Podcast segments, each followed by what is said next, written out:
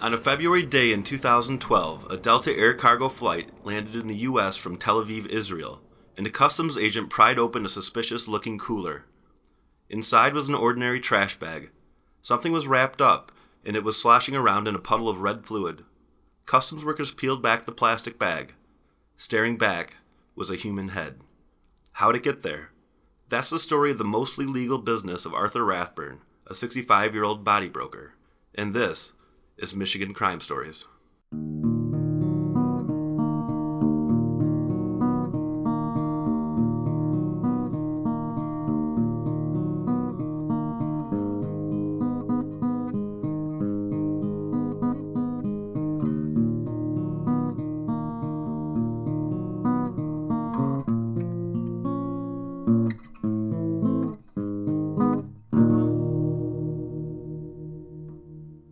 Michigan Crime Stories is a podcast that explores murder, mysteries, and mayhem in the Mitten State. Criminal behavior has always enthralled us. It's when societies determine what is and isn't allowed. We assume heinous crimes are committed by monsters, individuals we dehumanize in an effort to make sense of their deeds. Their victims sometimes seem distant, just faded names in a passing headline. But the terrifying truth is that crimes are committed by ordinary people, just like you and me. And many of those crimes happen right in our own backyard. My name is Gus Burns. My name is Darcy Moran. We're reporters for MLive.com and your hosts for Michigan Crime Stories. This episode, as told by Gus Burns, is titled Bloody Business.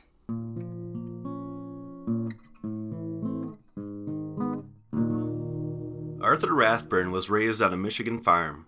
He was born into, quote, at best average circumstances. No silver spoon or anything of that nature his attorney would later say. He attended the University of Miami and later studied mortuary science at Western Michigan University in Kalamazoo. Morticians usually specialize in things like embalming, preparing dead bodies for burial or cremation, but they also ready donated bodies for use in science. Those who facilitate the delivery of body parts or cadavers for profit to customers for use in training, education, or testing are dubbed body brokers. Rathburn got his start legally, in the late 1980s in Ann Arbor, helping manage the body donation program for the University of Michigan Medical School. This is about the time Rathburn first began moonlighting as a body broker, according to journalist Anne Cheney's 2006 book, Body Brokers Inside America's Trade in Human Remains. The program assured donors unused remains would be cremated and returned to their loved ones, but that's not what Rathburn always did, according to Cheney's book. Instead, Rathburn was burning more than one body at a time. It was more efficient. The university fired Rathburn in 1990, but the reason isn't entirely clear. A restraining order still in place forbids the university from sharing the details. Around that time, Rathburn met his wife to be, Elizabeth Rathburn. She moved to Michigan in 1993 and the couple married in 1995. About the same time, Arthur Rathburn started his body broker company, International Biological Inc. Federal investigators would later describe it as a ragtag, ever changing group of employees, but it grossed nearly $13.1 million over its lifetime. While the more genteel aspects of the business were handled by Elizabeth Rathburn, often from the comfort of an office above the living quarters in the couple's upscale suburban Detroit home, the slicing, dicing, and dismemberment took place in a nondescript brick building located on Grinnell Street in Detroit's blighted east side. Things seemed to be going well for the Rathburns business throughout the first half of the 2000s, but the company lost nearly a half million dollars combined between 2007 and 2008. Arthur Rathburn filed for bankruptcy in 2009, financial records show. The bankruptcy was still looming in 2012 when a whole new set of problems arose, thanks to that shipment of severed heads that custom agents uncovered. There were eight, and the FBI wanted to know who those heads were once attached to. It turned out one of the heads belonged to a person who died of bacterial sepsis and pneumonia, but it's illegal to transport infected remains without following shipping laws for hazardous cargo. According to the FBI, Rathburn hadn't followed those rules. This led to the raid of the Rathburns' Detroit warehouse nearly two years later, in December of 2013. Here's trial testimony of an FBI agent, as read by M. Live's Tanya Moutzalias. I observed blood on the floor in several rooms. Most of it appeared to be caked or dried. I saw piles of flies, dead flies on the ground. The heads did not have wrappings on them, so the flesh of one head was touching the flesh of the other heads, and they were all frozen together in a solid block. Some of the body parts were intermingled. Some of the freezers had heads and torsos. Some of the freezers have arms and legs. Some have internal organs, and some may just be in a big mixture of all of those things. And many of them were all kind of frozen together in one big solid chunk. Later, it would be revealed that four fetuses were also in that warehouse. But the FBI was seemingly most concerned with what they found in the company's paperwork. Rathburn was purchasing discounted cadavers that belonged to donors who died of infectious disease, such as HIV or hepatitis, and renting them out to unwitting customers. In one instance, the FBI said Rathburn purchased a cadaver with a $5,000 price tag at a $3,500 discount from a body donation company because it was infected with HIV and hepatitis B. Multiple customers said they never would have accepted Rathburn's body parts had they known they were diseased. The Rathburns rented infected or untested body parts to customers for use in 142 training courses between 2000 and 2013.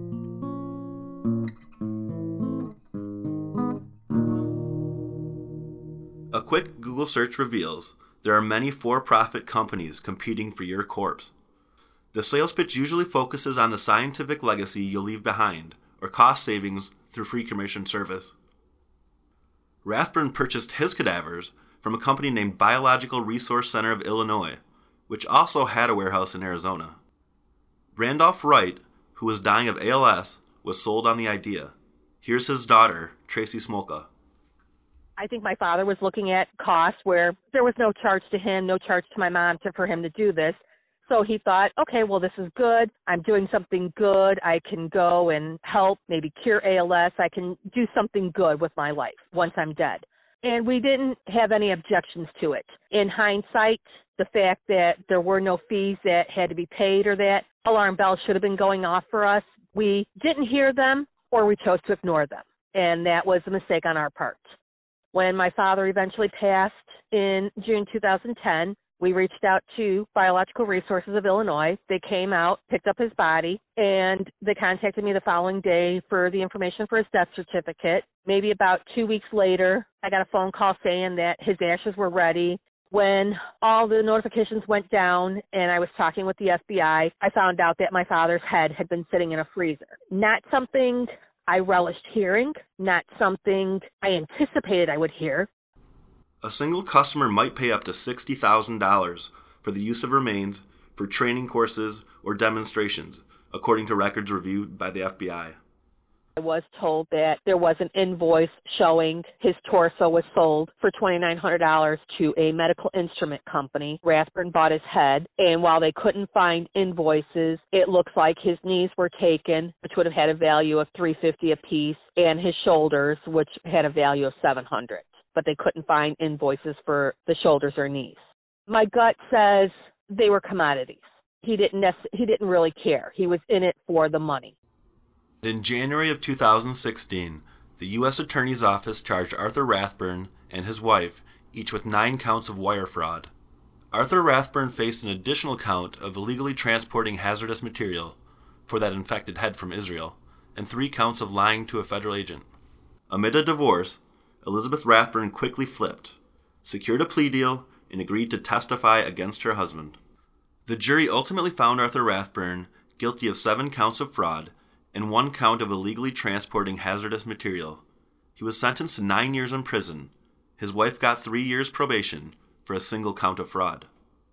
While the trial hit on the gruesome aspects of Arthur Rathburn's body butchering and crude storage methods, it was really about the contractual fine print. His attorneys argued, at worst, this was a breach of contract, a matter for the civil court. The government argued, and the jury agreed, that Rathburn deceived customers who assumed they were getting disease free body parts. The judge at sentencing admitted it was difficult to gauge who the victims in the case really were. Everybody made money, everybody learned, and nobody got sick, thank God, he said. But that's not so clear, according to this government court filing that said The passage of time, privacy laws, and poor record keeping make it impossible to determine whether Rathburn's actions resulted in anyone becoming ill but the risk was real. Arthur Rathburn said to relatives of donors at his sentencing, quote, I understand your thoughts. I understand how you thought that maybe this was a little barbaric. And if you haven't worked in it, I understand your point.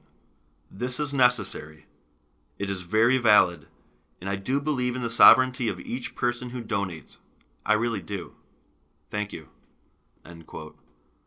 He never apologized.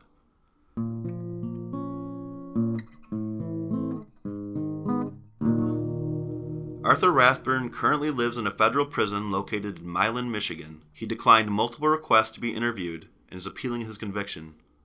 The vast majority of what the Rathburns did, no matter how gruesome or unhygienic it may seem, is entirely legal. Body brokering is a largely unchecked industry and is likely more prolific than most people know. There are more laws regulating the sale and storage of sandwich meat than of severed human heads. Here's Tracy Smolka again as much as donating a body for science and research is a commendable act, I'd almost be hesitant to encourage anyone to do so. If someone is wanting to do that, I would almost say that you're better off donating to a specific school because then you have more of a greater opportunity of understanding and knowing you're going to be used for actual research or science you're going to be used by up and coming doctors at medical schools to learn their craft and trade. Donating to just a regular company like Biological Resources or Arthur Rathburn's company, International Biologic, you're opening yourself up to trouble.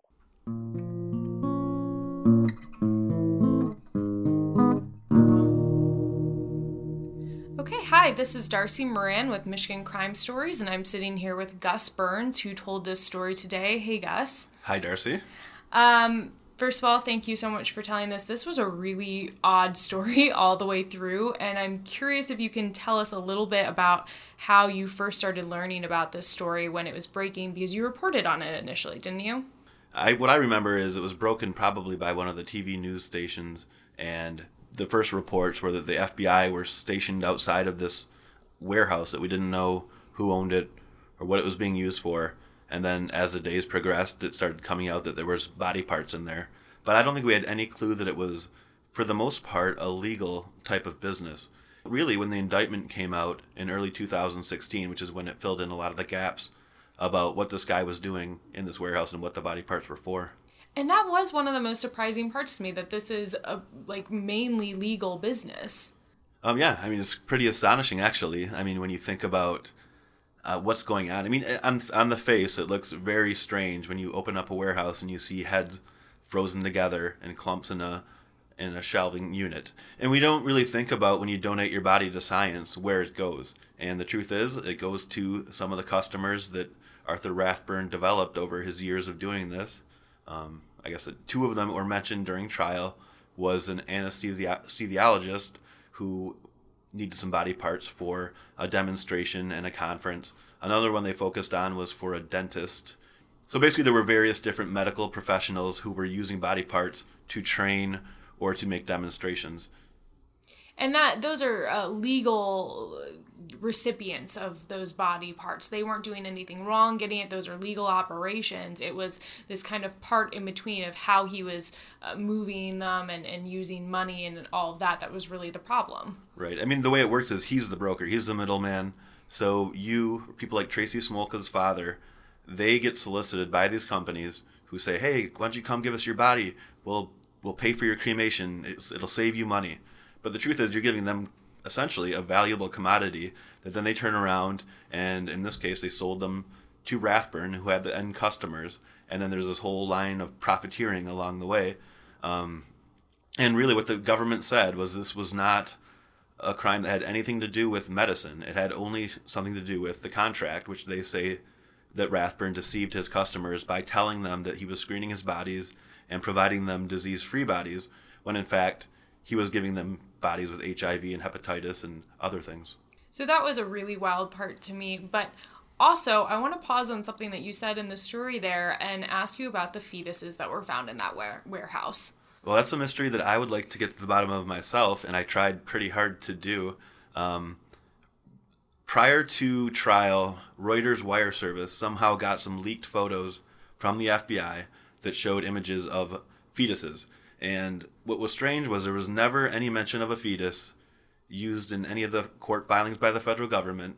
They didn't put any photos into evidence that showed the fetuses.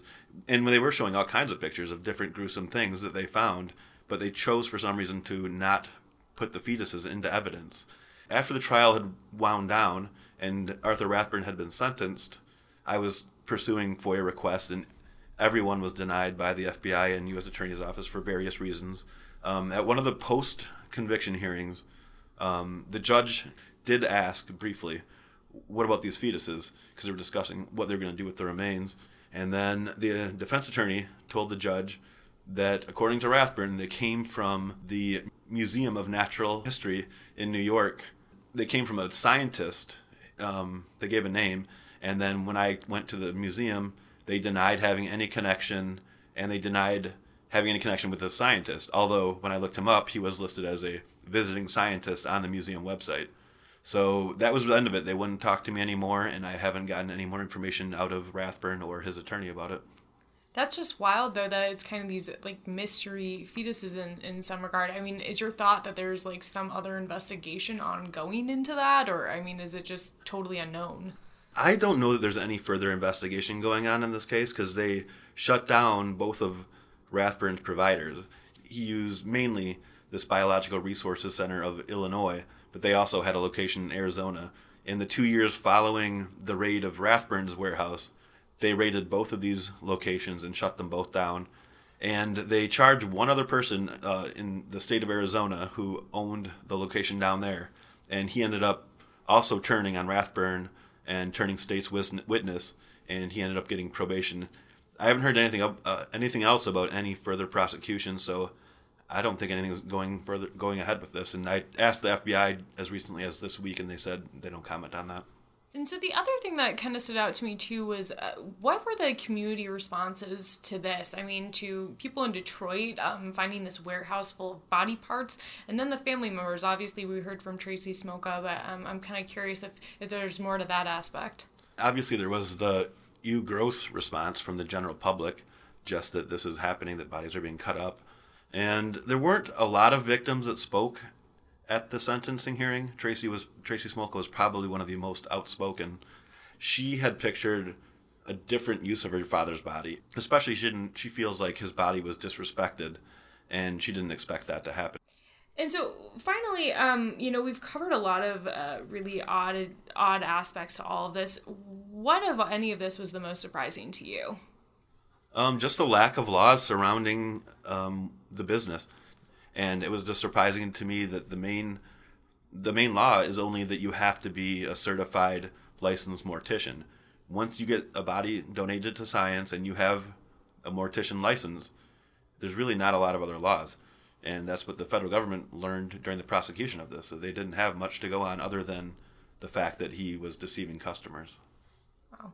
Well, thank you very much for telling this story today. It was a really interesting one. Uh, I am Darcy Moran. I am Gus Burns. And this is Michigan Crime Stories.